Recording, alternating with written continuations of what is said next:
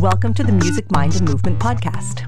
This show features interviews with musicians, educators, health professionals, and many more who take a holistic view of the musician's life.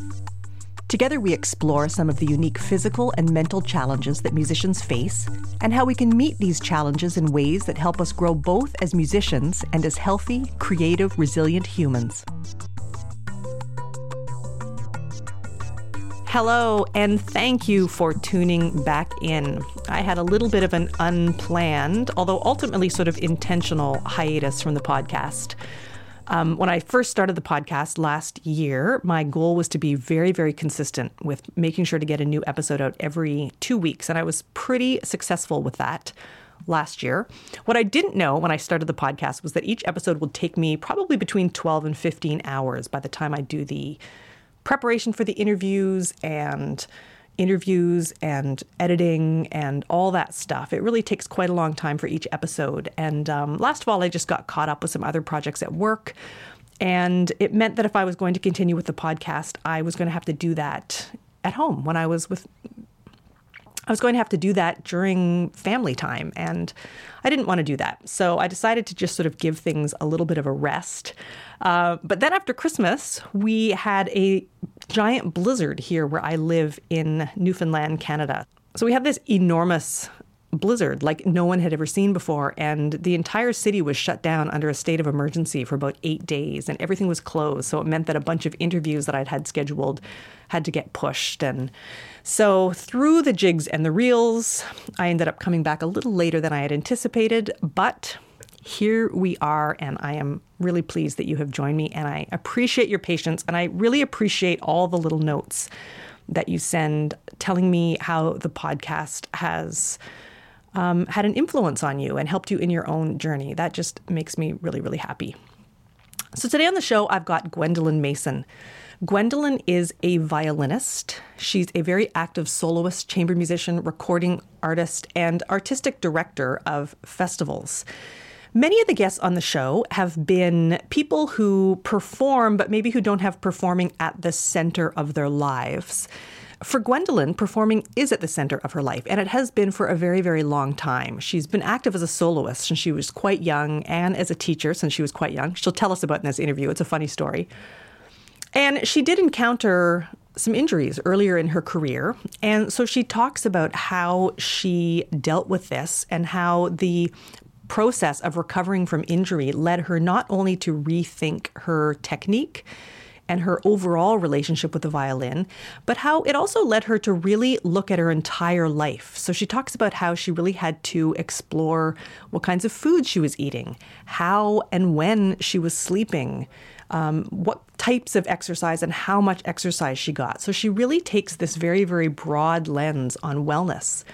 So, we talk about this and how this has played out in her own life. We talk about some of the challenges that she has faced in helping her students or encouraging her students to adopt a more sustainable view of their long term development. We also talk about a new course that Gwendolyn has created that's coming up in Switzerland in April. It is called the Exhale, and it's a course aimed to give string players a variety of perspectives on holistic well being for musicians. So, in addition to having some private lessons and chamber music, musicians attending this course will also explore a variety of movement modalities, meditation. There'll be some cooking classes and some sort of gentle talk about nutrition. And the idea is to sort of provide a buffet of wellness options in the hopes that attendees will be able to identify one or two things that they can really explore in their own lives. So it sounds like a wonderful course. I kind of want to somehow see if I can take up the viola or something between now and April. This is unlikely, but if it sounds like something that you would be into, there is still time to register. And I've got the website for the program, the Exhale, linked in the show notes at www.musicmindandmovement.com. So if it sounds like something that you might be interested, particularly if you are in Europe, uh, check it out. I think that's enough for me. Here is Gwendolyn. Gwendolyn, hello and welcome to the podcast. How are you? I'm fine. How are you? I'm excited to be talking to you. Me too. Um, usually, we start off with a little musical autobiography. So, I'm wondering if you can talk about how you got started and what kept you going, and um, how your career has evolved, including what you're doing now. Um, I come from a very musical background. I'm the fourth generation musician and pedagogue in our family. Um, before me, there were three women who all taught piano. Um, then my mother, who is a viola player and a violin player, who is married to my father, who's also the same, a violin and viola player. Um, my parents and I and my brother have moved around uh, Europe and South Africa uh, for my for greater parts of my youth. My parents settled in Dublin, where they have a music school for gifted uh, young children. Um, and I basically grew up in a music school, so I've been surrounded by music my whole life. Um, and I began playing when I was five. I began playing piano when I was three, violin when I was five. Um, and I've been standing on stage in some form uh, since that age. And um, throughout my studies, I was performing, so I was sort of combining tours with studies, um, third level studies, I should say. Um, and over the years, um, I think you might call me a virtuoso in as much as um, I have to be careful with how I use that yeah. word. I don't mean it of myself. Um, as far as I'm concerned, I'm just a student. I'm still, I'm the eternal student. I'm uh, learning every day. The virtuoso in the sense of my repertoire. So I play a lot of the bravura repertoire, um, and um, I have a huge emphasis on the concerto repertoire. Um, and it's only in later years that my love for chamber music was one that I could develop because I've been performing as a soloist since a very young age. Mm-hmm. Um, and I made my debut with orchestra when I was 13. Um, so I've been playing substantial works most of my life. I've been on tour or traveling throughout the continents most of my life. Um, and I find what I do to be incredibly expi- inspiring. Um, and uh, I love what I do very much. I was um, also teaching since a very young age because of the school. My mom once woke up with a manic fever, uh, not manic, and she herself is not manic, but the fever, the fever was was intense, and um, I think I was twelve or thirteen years old when she rushed into my room before I was supposed to go to school, and she more or less said, "Listen, um, I need you to stay home from school. So my first reaction was, yay.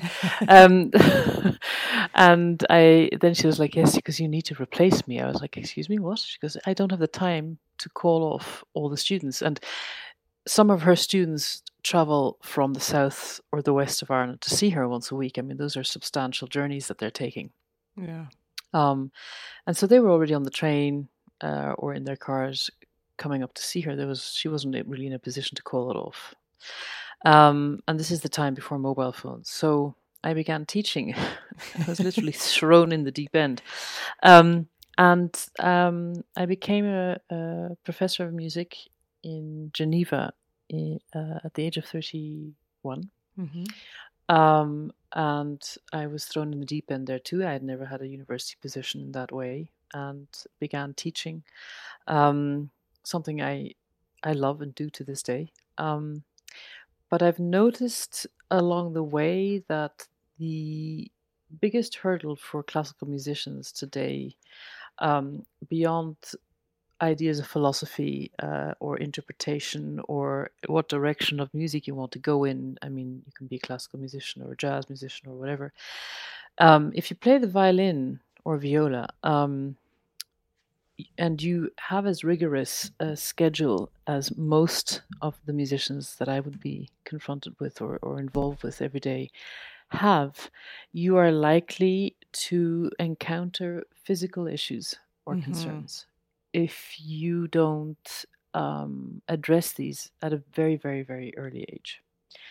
Um, and that's a little bit how, um, due to my own experiences with those concerns and also being affected um, by by stress and by physical uh, issues to do with alignment and to do with how uh, I used to move and how I move now, or to do with lifestyle. I've undergone a huge um, process of I nearly I nearly go so far as to say rebirth in the last decade or so um, in my quest for finding a way to perform and play on a daily basis with as much pleasure and as much um, peace um, as possible. Cool. I, so I was going to ask how you became um, passionate about well-being for musicians, and so I get the sense from what you said this is very much out of your own um, struggle. Were you were you did you experience injury? Uh, yes, I mean it, it, depends on how we want to qualify injury. Right. Injury sounds to me. I don't know how you understand it to be. It sounds like something ac- acute, you know, something yeah. that sort of just steps in the door and bam, there it is. Yeah.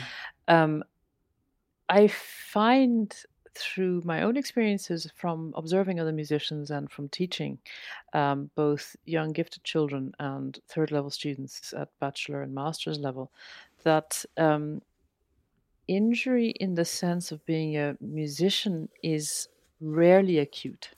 Hmm. It's usually a stealth form of chronic right. pain. Yeah and and pain is also a very interesting concept on so many levels it's such a complex and obviously it's a very highly complex uh, um, topic but i can i have the sense that a lot of musicians in certainly in classical music again that's the that's the space in music where i am most familiar yeah um, have an either underlying or or very apparent um, struggle with pain uh, and pain can be something you feel physically. Uh, it can be something you feel emotionally. It can be something that is happening to you psychologically. And um, very rarely can those three be pulled apart. Yeah. Um, they usually are in a wonderful harmony together. um, and it's extremely difficult to, particularly as a, as a music teacher, know how to um, solve the problems of others, let alone yourself, of course.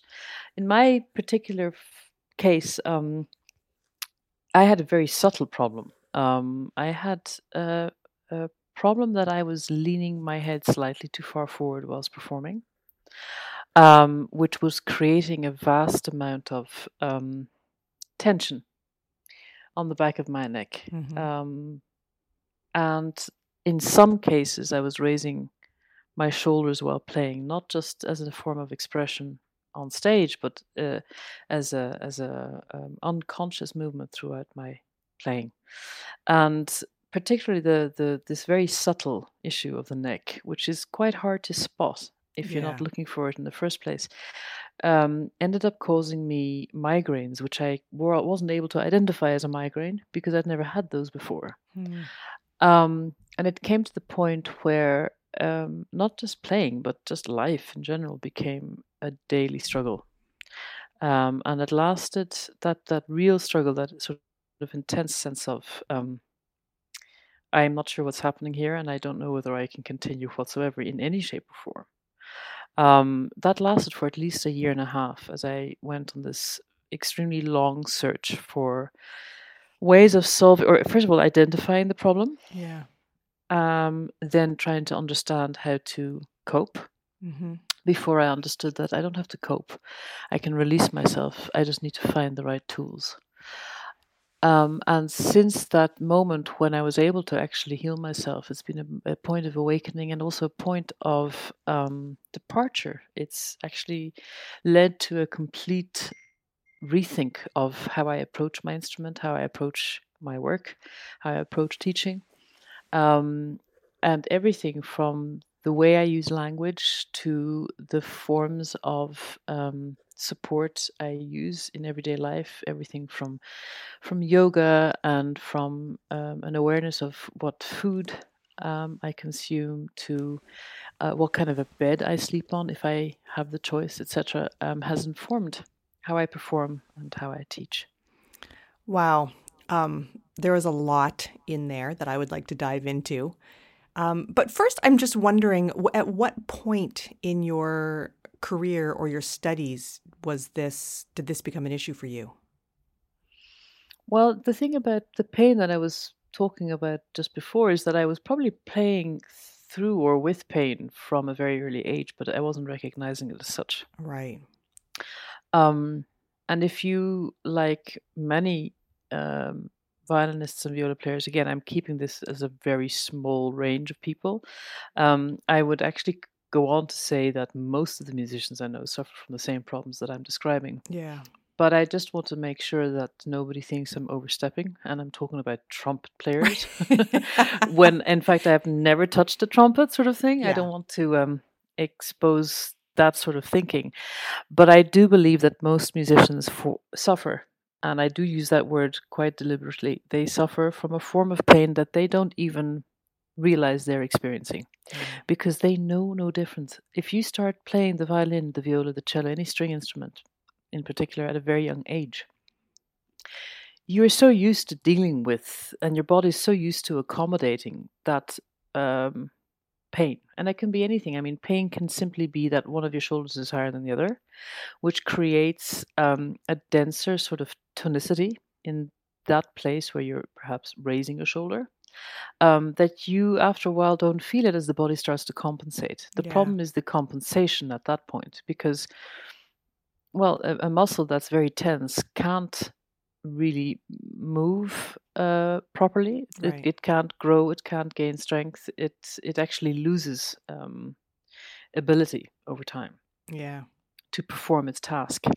Um, and to my mind, many string instrumentalists aren't the most active. So they're not the sporty ones. They're not the ones who are, you know, out there since the age of two or three kicking a football around. yeah. And because they are lacking that sense of sporting activity, in many cases they lack a sense of self when it comes to their body. They Yeah. they can't locate pressure points and they're not able to call on certain um, elements of coordination that people who play a lot of sports and do a lot of activities can.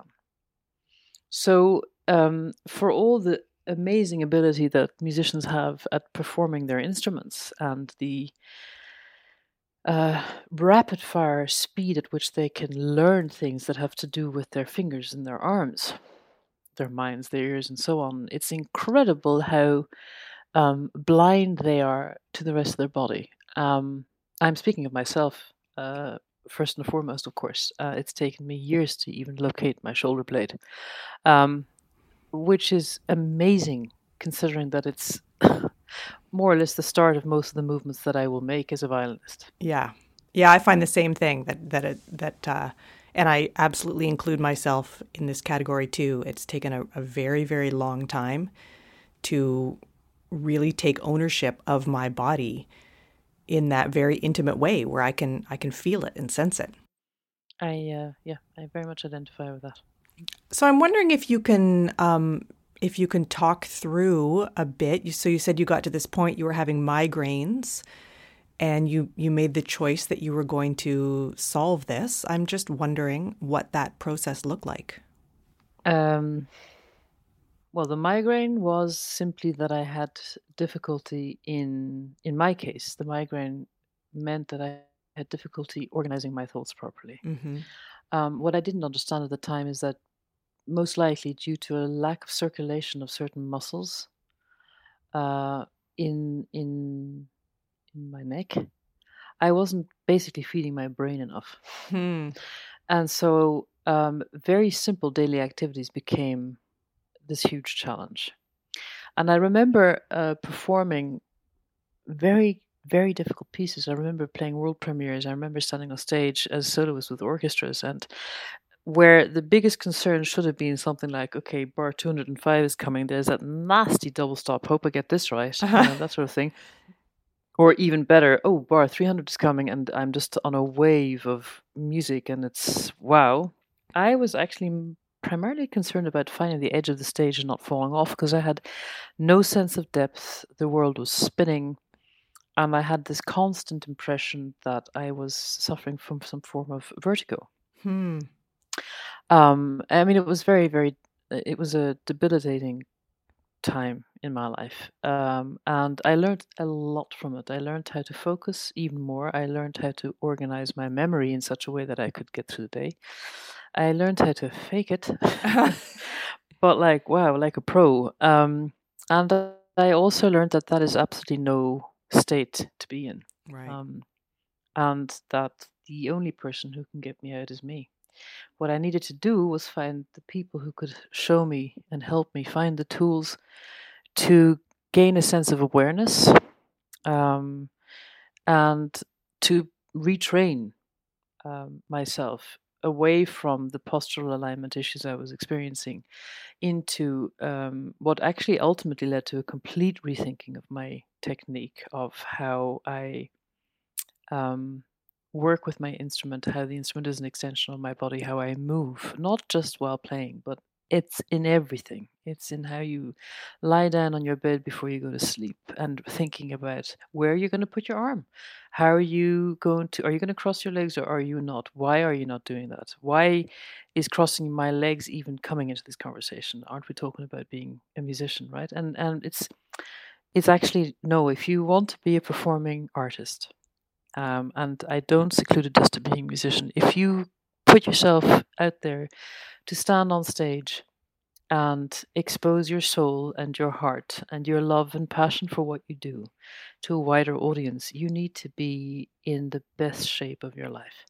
And if you want to be in the best shape of your life, you need to see yourself as an athlete and more than an athlete, because essentially an athlete needs to perform at a very high level, but they don't have to interpret. We not only have to run the marathon, we also have to look good and sound beautiful while doing it. Yeah you know and that means that our bodies need to be in a state of health whatever that can mean for us at any point in our life um, as polished and as clean and as healthy as possible and that takes a huge amount of work yeah of rethinking and it, it actually means that there needs to be a turnaround um, in how we musicians guide the next generation in and through music because there have been a lot of mistakes made at least and that's why i mentioned the word virtuoso mm-hmm. earlier on when it comes to virtuoso playing when it comes to that sort of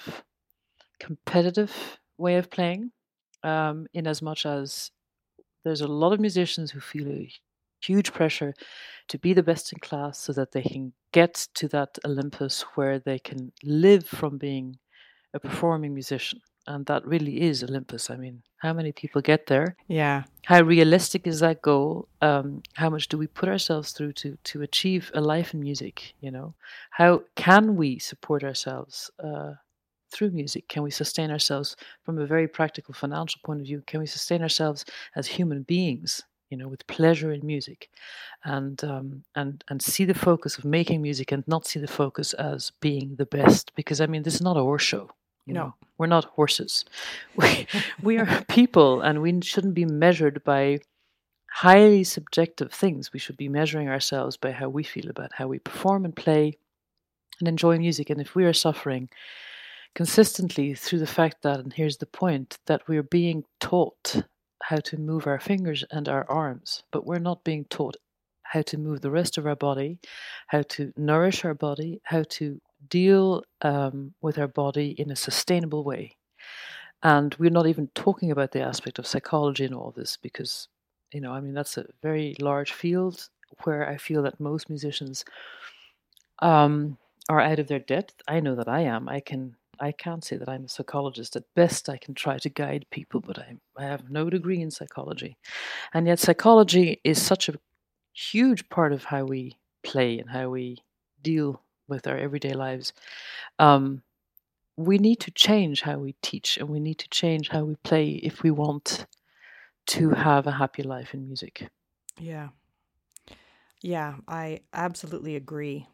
Were there particular um, you said that you needed to find people who would who could help you um, in in retraining. Were there particular modalities that you explored in this process? Yeah, yeah, yeah.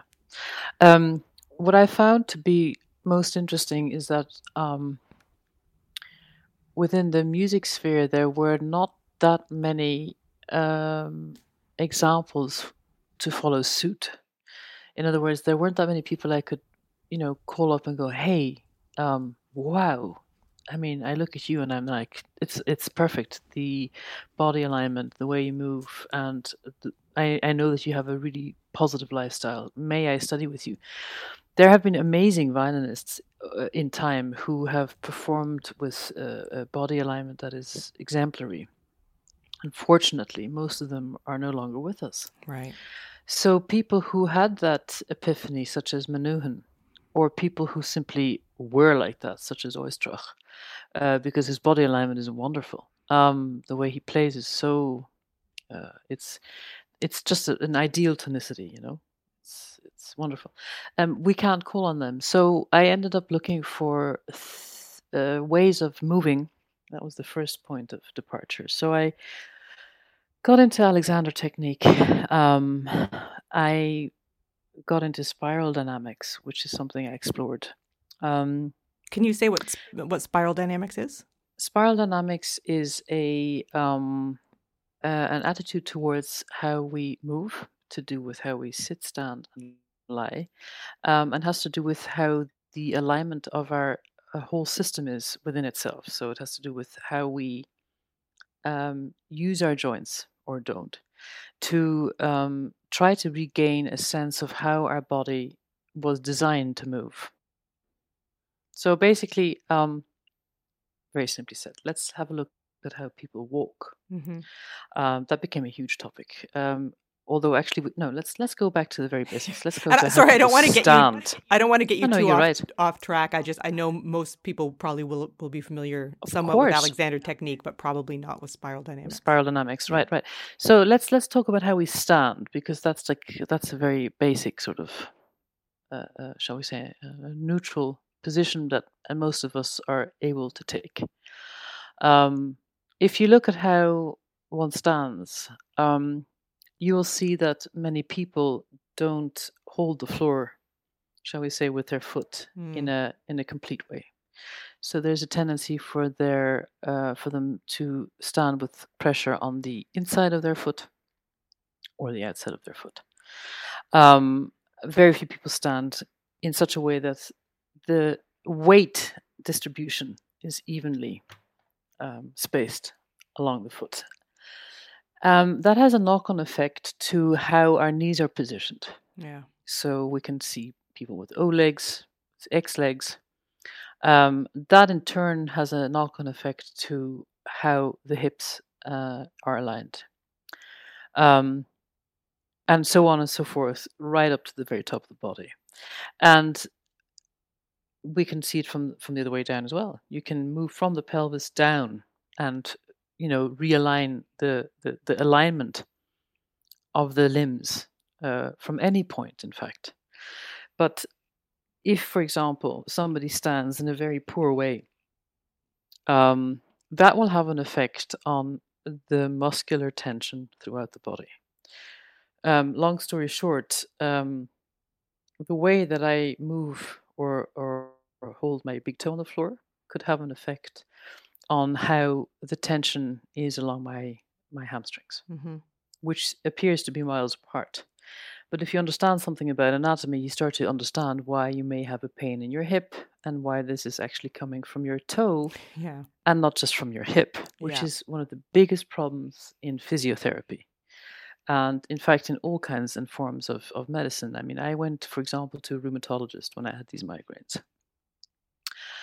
Um, and without wishing to suggest that the field of rheumatology isn't extremely valuable and necessary, it, my experience with rheumatology was that they would say, okay, you have a, I'll give you an example again of the hip. You have a problem in your hip, let's look at your hip. Yeah. And I've learned through my process of uh, focusing and trying to understand things about anatomy, about, as I said, Alexander technique, spiral dynamics, yoga, um, uh, other forms of conscious movement. Um, um, and there's, there's quite quite a, a wealth of it. That if you wish to find answers, um, you're going to have to look at the body and the person holistically Yeah. it's rare that that hip problem that that imaginary hip problem is coming from the hip Yeah. uh, particularly with people of a younger age Yeah. There's a there's a quote from from Ida Rolf. I don't know if you've heard it. She uses, she would say, "Where you think it is, it ain't." Yeah and i fantastic yes perfect So, for example, I was experiencing migraines, and I was experiencing that that feeling in my in my uh, cerebral function. Mm-hmm. Um, so, of course, I ended up going also to a, a neurologist because I thought maybe I had something wrong with my brain. And she's the one who, after a very long journey, placed her hands, her fingers actually, on the muscles that that are at the base of the skull uh, pointing out how tense that group of muscles there was and how little blood was flowing through. Yeah. And so now she had found part of the problem. And the next thing was, okay, now we've got we found the problem. Now, how on earth am I going to go about relaxing a part of the base of the skull and neck that I didn't even know was there? Right. Um, it's a huge process. And the one thing I've learned from going down that road of trying different forms of therapies, of uh, movement, um, and finally landing to where I am now, a place where I'm practicing yoga nearly daily. Um, um, constantly trying to learn more about physical awareness, um, uh, delving into courses for for various like uh, as I said, Alexander technique was something that I went into for a while. Feldenkrais is something that I was wanted to learn from, um, and spiral dynamics as I just mentioned. Um, the uh, ultimately what I've learned is that the process of playing the violin is actually much easier than that what I was taught. Yeah. Much much easier. It's it's actually not that difficult to play the violin. What's difficult is to play the violin in a way that is as suitable for the body as it is, given the fact that playing the violin is one of the least natural yeah. postural alignments you could possibly find for yourself. Yeah, yeah, that's so fascinating. You you've mentioned um, you mentioned how you had to sort of rebuild your technique and change your alignment. You also mentioned that there have been a number of lifestyle changes that you've made, and you've you touched on a couple of them. But I'm wondering if you can talk about, um, you, you know, the, there was a long process of sort of healing and and and um, sort of I, I, hate to use the word solving, but kind of um, coming out of the acute phase, um, and then how how do you maintain that in your life? So what are some of the lifestyle things that you've taken on to stay healthy? One of them is a is a complete overhaul and cleaning of my attitude towards performance and playing. I mentioned before the way that you know that a lot of people continue to teach violinists stuff to do with their hands. Do stuff with your hands, move your arms, you know, and they teach those bits brilliantly, but they have absolutely no understanding, in my experience, of the um, the working process. I mean, what what is it moving your fingers? Where does it come from? Which part of your body moves your fingers? Mm. Um, obviously, your brain, yes. But then, what else is connected? Why are you? F- so, for example, I know a lot of people who get uh, what they think is tendonitis and then a series of cortisone injections to solve the problem because their index finger is all bent and funny when they wake up and everything hurts right? Yeah. Well, I, have understood in the meantime that very often that, that bendy first uh, finger, that index finger, has nothing to do with tendonitis. There may be a swelling, yes, there may be an inflammation, but the problem is actually coming from the bicep or from the shoulder. Right. Um, and um, in fact, if it weren't for the fact that that artist has gone to get that injection because they're playing that night and they can't with a bent index finger, um, they could solve the problem quite quickly through uh, a series of, of exercises that, that get to the problem, that get to the root of the problem. So um, the first thing was a, a mental change uh, when it came to playing, understanding what I'm doing, mm-hmm. understanding anatomically how am I moving through time and space when I play the violin.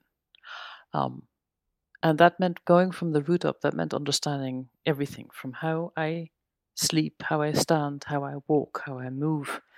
Um, and it also meant involving myself uh, and, and, throwing myself in the deep end when it came to doing things that move my entire body, from gaga dancing to um, uh, yoga, as I said before. Um, there's also been a huge learning curve from that. I've learned more from my problems than from having no problems. Yeah. so, although I've had incredible teachers for the violin and for music, my biggest teacher has been gravity and hmm. an understanding of anatomy. Um, and I've learned a lot also from other spheres. I mean, I've learned about phrasing from wind instrumentalists. I've learned about phrasing from vocalists because they are using air and expelling and inhaling and exhaling air to create and expand space in their body and then to let go of that energy, which creates sound, which is something that the fewest string instrumentalists are, are talked to about. Mm-hmm. I've changed how I eat, um, which has been a very important part of things. I've changed how and when I sleep. Mm-hmm. Um, I've changed what I lie on when I sleep. I've changed um, from the very basic, you know, uh, the pillow on which I sleep. Well, how thick is it? Where does it touch? I mean, I actually have three or four different pillows now of differing um, thickness, depending on, on how I feel when I lie down, what kind of day I've had, you know, how much support do I need? Um, and it's all to do with how I how I feel it and understanding that feeling and trying to locate a, a point of discomfort and figuring out how to ease that discomfort. Um, unfortunately, um, what I've noticed, on the other hand, is that when I try to show or guide uh, my students through those things, it's generally the ones who are aware of pain or of discomfort or of hurdles that coexist with themselves and their playing who are most open to change. Yeah. I find people aren't really open to change, certainly not to dietary change. I mean, that's one of the hardest ones. Mm-hmm. Um, but they're not really open to it unless they've got to a point where they realize they have to. It's a bit like smokers, you know, like the ones who really take pleasure in smoking. They're never going to stop until somebody goes, well, you kind of have to now. Yeah. Um, that incentive to change uh, is often the catalyst that needs to be there for people to change. And I'm wondering if that is the case, and it is so difficult to change, and you need so many reasons to change, wouldn't it just be more effective to start those violinists off the right way? Those first teachers that are teaching those young people, wouldn't it be wonderful if they are ones who have an understanding, uh, a holistic understanding, a holistic approach to teaching? I think we could solve a lot of problems that way. Yeah, I agree. I see this too in my own teaching. I teach sort of university age, so sort of 18 to 24 ish year olds. And um, I, I, find the, the same thing that people who aren't in pain or aren't struggling um, in any way are, are often a little bit resistant to developing the habits that are going to maybe create a more sustainable career.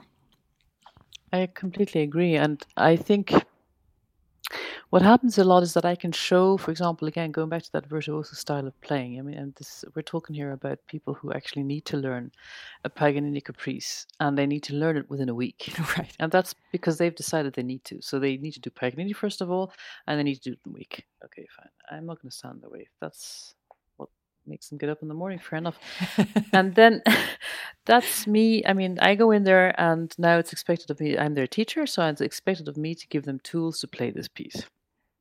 And my concerns aside as to whether I think this is good music and whether I think it's useful to learn in such a short amount of time, um, my objective is that I would like them to have the tools to play it with as much ease as possible. Mm-hmm. Because some of the most convincing performers are the ones who do it with ease. And what I've learned in the last 10 or 12 or 15 years that I'm really actually it's more i'd say it's nearly 20 years now that i'm really into this. Um, i used to think they, that the, the art skill was in making it look easy. Now i realize that it actually is easy for these players. I mean martha argerich does actually sit down and go oh this is a well i mean this is of course schumann but it is easy. Yeah. and she plays it that way. Yeah. There's a very famous video as well of Maria João Pires um, I say it's a video because um, I, I wasn't there for the live performance um, and I didn't see it on TV. There's this moment in her career where she's um, on stage, I think with the Concertgebouw Orchestra, if I'm not mistaken, and she's supposed to be playing Concerto A. I don't know, I can't remember what it was. And while the orchestra starts performing, she starts having a discourse with the conductor going, Holland, this is not what I've learned. This is you're playing. You guys are playing the wrong piece." And he's like, "No, no, this this is on the program." And she's like, "Well, I haven't played this in I don't know how many years." And you can hear this. You know, this is happening while they're playing. The hall is full. and you can hear it on the mics because it was being televised and and she's like no i can't play this can we please play what i've learned and there's the over i mean the the introduction's still going on the conductor's like you can do this and it's it's it's an excruciating it's quite a long i think it's mozart and it's like an excruciating two minute thing to watch. And every sensible musician is going to look at that and go oh my god i would die a thousand times. Mm-hmm. and then she plays and she plays like a goddess. It's absolutely divine. And it's obvious that she's struggling and it's obvious that she's like oh but what's also very obvious is the way she's playing the the physical the, the way that she plays this it's as if it's nothing Wow. it's like she's drinking a glass of water Yeah. and so at least that pressure that that physical the, the, the problems that we can encounter when we don't try to relieve ourselves of physical stress is not in her way and it's the same with that that student who comes in wanting to learn this paganini caprice if they're the ones who practice blindly you know practicing for the sake of practicing and believing in the whole i have to do eight hours of practice to be amazing um, it's going to be very hard for me to break through when I tell them, look, if you just move your thumb slightly this way, you will um, stop causing, you know, uh, unnecessary strain on on your thenar eminence, which is the muscle there at the base of your thumb, which will allow your hand to move more freely, which means that you're going to be able to set into motion a series of um, memory functions of your muscles, which means that maybe in three days' time you'll play this passage without thinking, perfectly in tune and it'll cause less strain on your left hand. And then the, you're going to find students who go, oh, okay, that means that I'm going to have to spend maybe two days practicing with great awareness and presence, you know, Mhm. because it means changing a whole series of physical patterns I've been accumulating to try and play quickly and fast and wow and virtuose. Um, and those two days are going to be super painful. I mean, mentally, they're going to be very painful. Physically, I'm going to feel great. Mentally, it's going to be like, oh my God. yeah. And by day three, it's going to be wow. And th- th- you've got students who embrace that. Yeah. And then you've got the ones who are like, yeah, no, I prefer to do that eight hour thing where I have this constant impression that by repeating the same thing over and over again will make me better. Einstein had a, a beautiful quote. He said, An idiot is the one who imagines that they will have a different outcome despite doing the same thing over and over again. Um, and and that's basically the thing. You're you're open to this or you're not. And if you're not open to it, I think it will turn around and, and hit you at some point of your life if you're not ready to concern yourself with your body, which is in fact the very first thing we're using when we play. I mean, we need the body to get to the end of the process. If the if the process is that we hear a note, we imagine that note, we imagine how beautiful that note could be, and then we release that note. Yeah Yeah. If that's the real process, we still need to include our bodies to sound that note. And whether we do that through our vocal cords or through movement, um, if our bodies aren't healthy, we're never going to be able to get to that place where we he- where we play exactly what we hear. Yeah. Yeah, this is, you know, one of the things over the years, you know, I've been teaching university now for about 20 years and it's it's one of the things I've learned over time is that you really um you can't make a student ready to hear or experiment or engage with anything.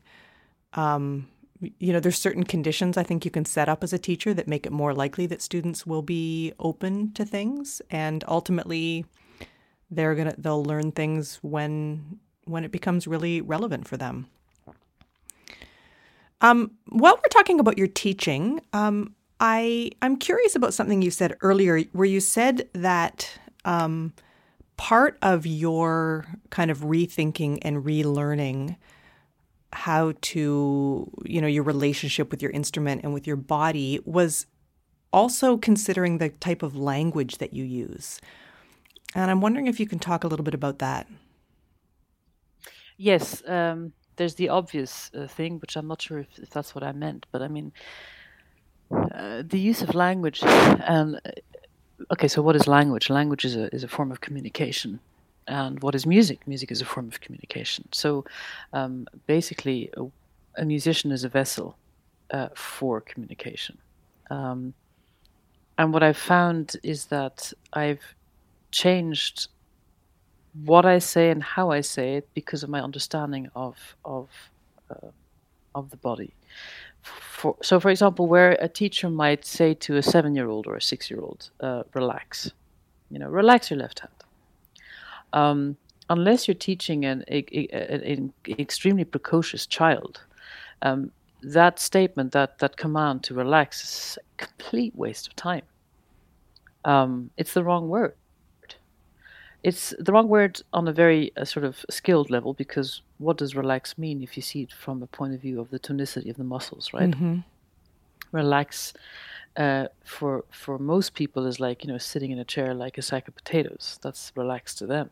That is not relaxed. That creates strain and stress in the body in other ways.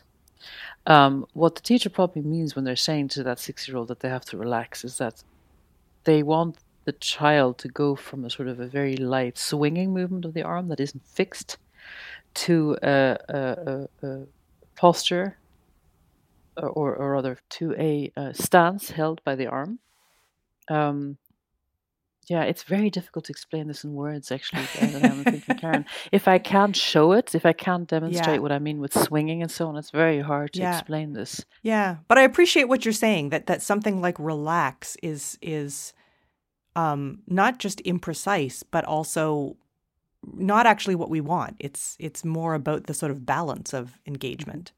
Mm-hmm. But of course, you can't come to that conclusion unless you actually have any understanding at all about anatomy.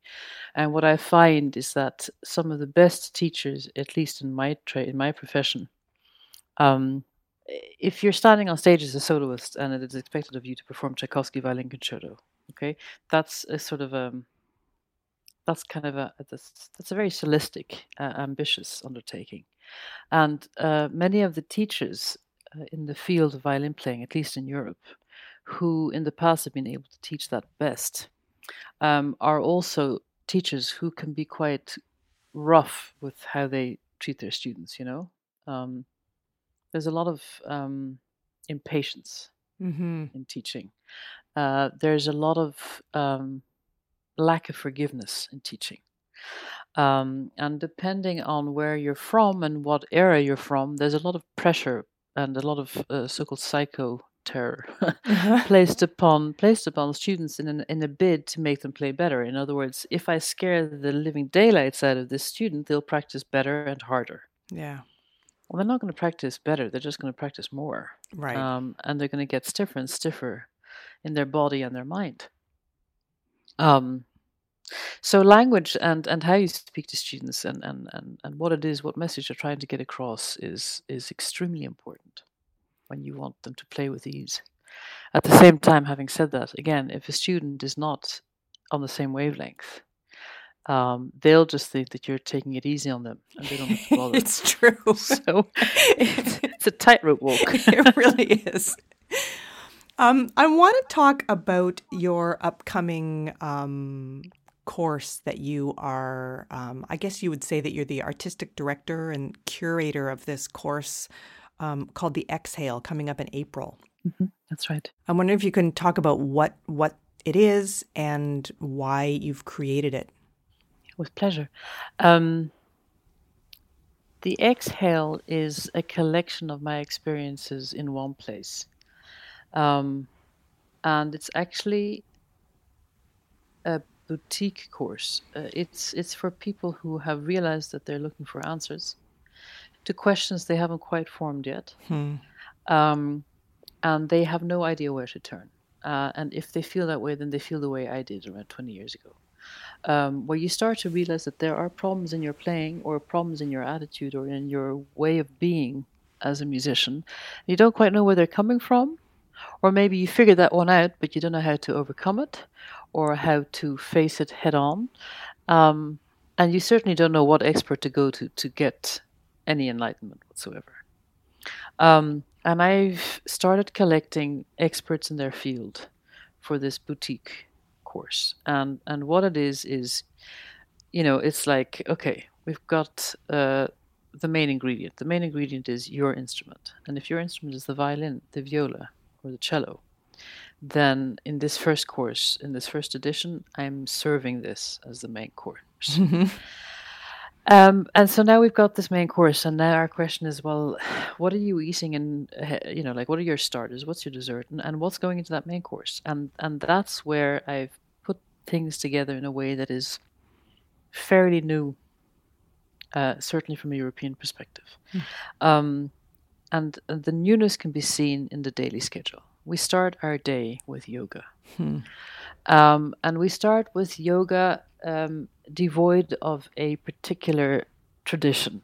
Because when a lot of people think about yoga, they have this image of a yogini and whatever that means to them. And there's so many different cliches that I'm not even going to start talking about it here. You know, I say yoga, and you already have a picture, right? Um, when we started actually talking about the exhale on our website, we were really pondering whether to use that word yoga or hmm. whether it was going to be too prescriptive. But then in the end, it was like, yeah, okay, it is. Well, you know how to avoid of course, we talk about movement and we talk about um, movement therapy, but it is through yoga. So we start our day with yoga. Um, she happens to be an expert in uh, Jivamukti and in Ashtanga yoga, but she's also a, a studied yoga therapist. And she's mainly my yoga teacher for a number of years. So she's very in tune with what kind of problems I show up with uh, during daily practice. And she's, of course, involved and immersed herself in my series of issues, which are partially also very common things that string instrumentalists um, will have. And so we're going to start our days with trying to see whether we can help ourselves to um, find ourselves within our bodies and to understand what parts of us are the musician and what parts of us are like every other person. Mm-hmm. Can we access our trapezius muscles? Do we know what they are? Do we know what they're there for? Um, can we access, um, um, you know, whatever different kinds of movement to, to, for example, stretch out the the series of of movements and muscles that we use in daily life as musicians.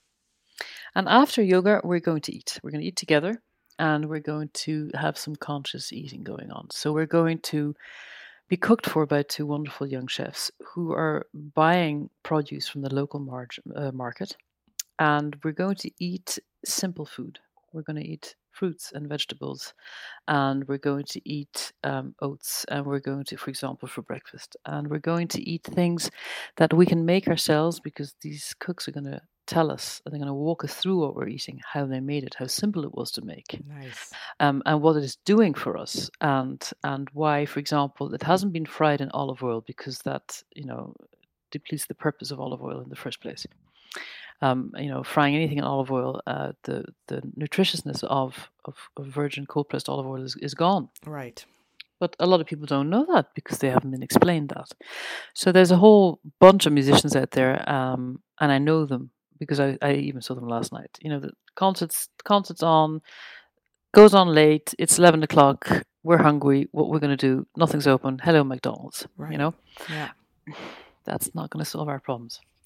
And if they accept the fact that they, oh, well, I can't cook. You know, I'm a prodigy since I'm four years old. I was never taught how to cook. That's a cheap excuse.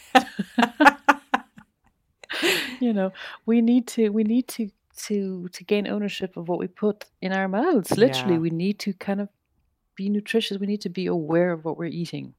We need to understand that if we consume a lot, a lot, a lot of white wine, and at the same time time, we seem to have ailments um, in our ligaments. There could be a connection. Yeah. You know, uric acid, how are you? So these are things that most people won't know. And therefore, we're going to, in a very simple way, show people what they could eat three times a day that will give them strength, more energy, and, and help them. Um, and after we've eaten, we're going to start with individual lessons on our instruments. We're also going to have chamber music, which is something that I feel very strongly about. Mm-hmm. I think it opens up our ears, it opens up our humanity, our sense of connection with people. Um, it's an important language within music and within cultural understanding. And then it gets exciting. We're going to have different workshops every evening. And we're going to focus and talk about things that are bugbears of musicians. We're going to talk about breath awareness, we are going to show people a class of meditation. We are going to uh, have a class on the topic of improvisation, which is something that has become unfashionable within classical music spheres, which is a huge loss. Yeah. Because without improvisation, what is where is Baroque music? Yeah. You know, and how many people haven't understood that connection? Um, because now, in the meantime, people think improvisation is just something they do in jazz. Um, when in fact, improvisation w- was a very common aspect of music making up until the 19th century. Um, we're going to have classes on stage fright Hmm. and how to overcome stage fright and um, and and and rechannel that energy into a positive understanding of the experience experience on stage. Um, we're going to talk about insomnia caused by the stresses and pressures we feel as musicians in daily life, because it doesn't matter whether we're struggling to pay the bill or whether we're struggling on stage, or whether we're struggling to try and find the right way to teach, or whether we're struggling trying to find the right way to learn. Um, these pressures can keep us awake at night Yeah. and and cause um, a certain type of thinking that we need to break through. And and it's something that's absolutely not talked about at universities in most cases, um, because it. I'm going to avoid psychology, but it does delve into thinking patterns and what it is we say to ourselves and what we make ourselves believe, um, and how we can break through this uh, cycle. Because there's nothing worse than trying to learn when our bodies and minds are too tired to Mhm. accept knowledge. We're also going to dip our toe into dispokinesis, which is a, um, technique um, founded by a, a Dutch gentleman. Um, it's a series of understanding of movements. It's a series of um, explanations. It's it's a topic to itself, devised for musicians in an attempt to relieve them of physical strain and pressure whilst performing. And it's actually something uh, designed for all kinds of musicians, not just string instrumentalists. And we have an expert in her field uh, here in Switzerland who is going to be teaching that as well. And now you might imagine and ask, well, okay, so you've got one week, the, the Exhale is one week. And in one week, you want to do all these things. You want to give them daily lessons and chamber music and three meals a day and then all these workshops and yoga and, well, why? Well, the point is not to give people the answers. Um, the point is to give them access Yeah. to the answers. Um, I'm not going to be able to solve anybody's problems in an hour. Um, I, I, I know very few people who can. I know some osteopaths who can, in fairness. Um, but I, I don't think that within the bigger picture I can solve anybody's issues uh, in an hour. But I can lend them um, a space through which they can discover vast hallways filled with doors they can open and peek inside to see if any of these things um, resonate within them. Can they go in resonance with yoga? Is there any pleasure they derive from movement, from concentrated movement that has no aspiration to be best, uh, to be the best, uh, to make a point and prove oneself? It's simply connecting with, uh, it's a connection between thought and body. Mm-hmm. Um, can I inspire somebody when I say to them, "Come, let's go and talk to somebody who understands something about meditation"? Um, shall we sit down and try to figure out whether we can call on tools to relax in a conscious way um, and in an immediate way, so that we can call upon these before we go on stage if we're having a hard day? Um, and my hope is that people will take away from this a certain a journey they've decided to undertake um, with with tools that, that they can access back home as well, that they may wish to delve deeper into, or that they may have heard of something from one of the students or one of the teachers along the way that opens their mind to new ways to access information. Um, and essentially, at the end of this course, unlike most courses where the aim is to perform in front of your peers, Mm-hmm. there is no such performance Hmm. There may be internal sort of jam sessions. Yeah. You know, I can imagine that that's definitely up my alleyway. But there is absolutely no performance, not because of any other reason than this isn't about import, uh, performance. This is about how can we impact individuals to um, learn without pressure. Yeah. how can you internalize an entire experience without feeling the need to expose yourself to gain recognition. This is not about gaining recognition.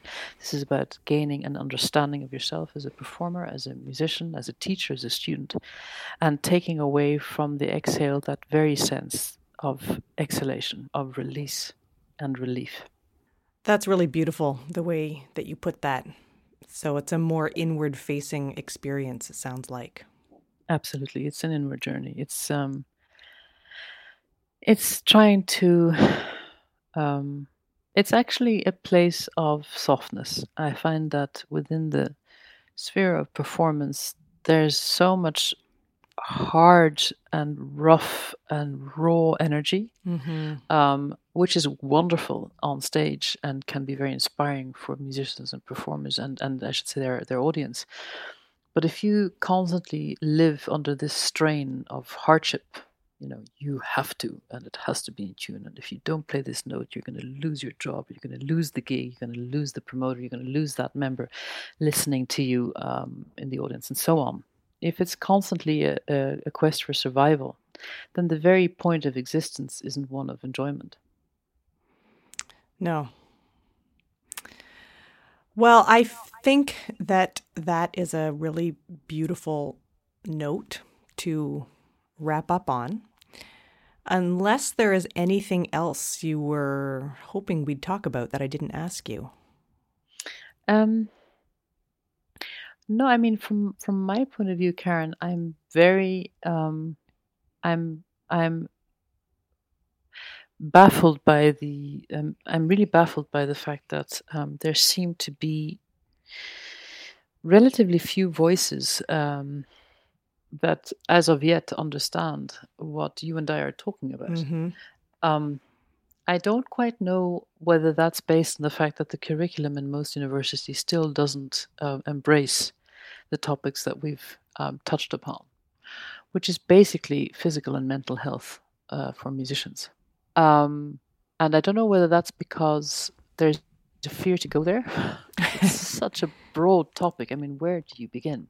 Yeah. Where does it end? And the realization that there is no end, and that maybe it's to do with the fact that in three years as an undergrad, you can't learn about this as well as, you know, mastering scales and all this other stuff. And yet it's such an integral part of what we do that I feel that the exhale is something that is going to be of great benefit to professional musicians and teachers who um, are um, willing to embrace the fact that as a professional they've been suffering injury and don't know what to do about it Yeah. or in fact that there's even a stigma about talking about it it's like i mean i don't know if you're aware of this karen but i mean i can i won't do it but i can name i can name many musicians who have had to take forced breaks from the stage and from their jobs because of massive injuries that are just years and years of accumulated misunderstanding of how to move and how to be a musician. I mean, these are big names. Um, uh, people like I mean, uh, any anybody listening to your to your podcast will know these names and will kind of go, "Well, I actually kind of knew that, or I sensed that, or you can see that." You watch them play, and you're like, "They're amazing musicians," but on how on earth do they do it? I mean, look where that shoulder is, or Yeah. check out that thumb or oh my god that neck position you know and the problem is that they actually do end up paying for it and it's horrible to watch Yeah. because these are some of our leading lights of music who then disappear because they literally physically can't perform and i i most of the time the information we receive is the audience is oh well they're on sabbatical or they've gone on a world trip or whatever Yeah. but that's not true. So there's a there's a taboo to um, talking about injury in our in our worlds of music, where for an athlete it's absolutely normal to have physio every single day or a massage every single day. Or to have a coach screaming at you, why didn't you eat your spinach, sort of thing. uh, or stop drinking beer. It's not conducive to a healthy lifestyle. You're not going to run faster on the pitch. How come that's not something that we're talking about in classical music? It's seen as a sign of weakness. If you have tendonitis, then that's because you're a bad musician. I mean, that's like, I'm giving it now. I mean, I'm telling you how people talk about each other. Yeah. tendonitis is not because you're a bad musician. Um, tendonitis is is there's there's there's something strained in your physical uh, playing of a certain thing over years accumulated, and now your body's had enough, and you need to fix the problem. And there's no need to go under the scalpel. You can fix the problem. It's not being talked about. It's a massive problem, and I'm baffled as to why it's not um, being spoken about more openly. And I really hope that at the exhale, people feel that they're in a safe space, that they're in a safe environment, that they can share their experiences. And I'm actually hoping that it can be for many people a turning point, not just in their lives, but for the collective consciousness that we have as musicians. Yeah, I mean, I do think that's it. It is I, my sense is that it's being spoken about a little bit more openly now, but that that actually having this really take hold in the way musicians are trained is such a huge cultural shift. Um, it's really slow going. It's very slow going, and perhaps it's because of a very simple reason, and that is because I don't know how you've experienced this, Karen, but I, had to go through the process of being injured or being in pain, and I had to go through those two decades of looking for alternative solutions. Yeah. And immerse myself in course after course after course. That meant going to classes about Alexander technique. That means going yeah. uh, to yoga. That means getting on the mat every morning and experiencing it anew and uh, developing uh, different kinds of movements. That also means that my own yoga teacher is being challenged by me. And I'm, I'm asking her, look, why does this hurt? Can you help me? Can I stretch this out? Yeah. And her going, oh, that's really interesting. I've never thought about it that way before. Um, and if you're open to it and you find it interesting, it's super exciting. But it takes years of, of knowledge and accumulated knowledge. And perhaps it's more that can be expected of, of, a, of a teacher um, at in their early years. I don't know. Maybe that's the problem. Yeah. Yeah, I don't know either. I think about this a lot. But I am hopeful, you know, when I when I speak to you and lots of other people I've spoken to for the podcast, it does make me feel hopeful that it's um that we're gaining some traction. Mm-hmm. I, I think so. I hope so. Uh, very quickly before we sign off, yes. can you just let listeners know if they want to learn more about you um, or the exhale, where they could go? Sure.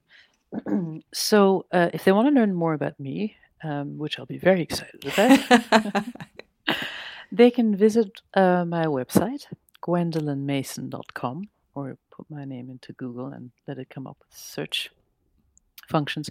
There's uh, quite some material collected online about me in the meantime because I'm a recording artist. Mm-hmm. So there's a lot of recordings out there in, in visual form, obviously, and in audio form, um, more importantly. Um, and if they want to learn about the exhale, they can go to the hyphen exhale.com. Okay. I'll link that in the show notes so people can find That'd it. That'd be wonderful. Yeah. Because interesting enough, um, despite the fact that yoga is very much in now, um, to my knowledge, there is no course that's actually called the Exhale, um, except for our own. So, yeah, awesome. They can visit that, and if they have questions, they can go to the contact page and pop us an email. Wonderful. Well, thank you so much. This has just been really um, inspiring and also really nourishing hearing your thoughts on all these things. Thank you so much for inviting me to speak with you and to share my thoughts, which I hope I will still agree with a year from now. we shall see. we shall see. All right. Thank you very much. Thank you. Bye bye.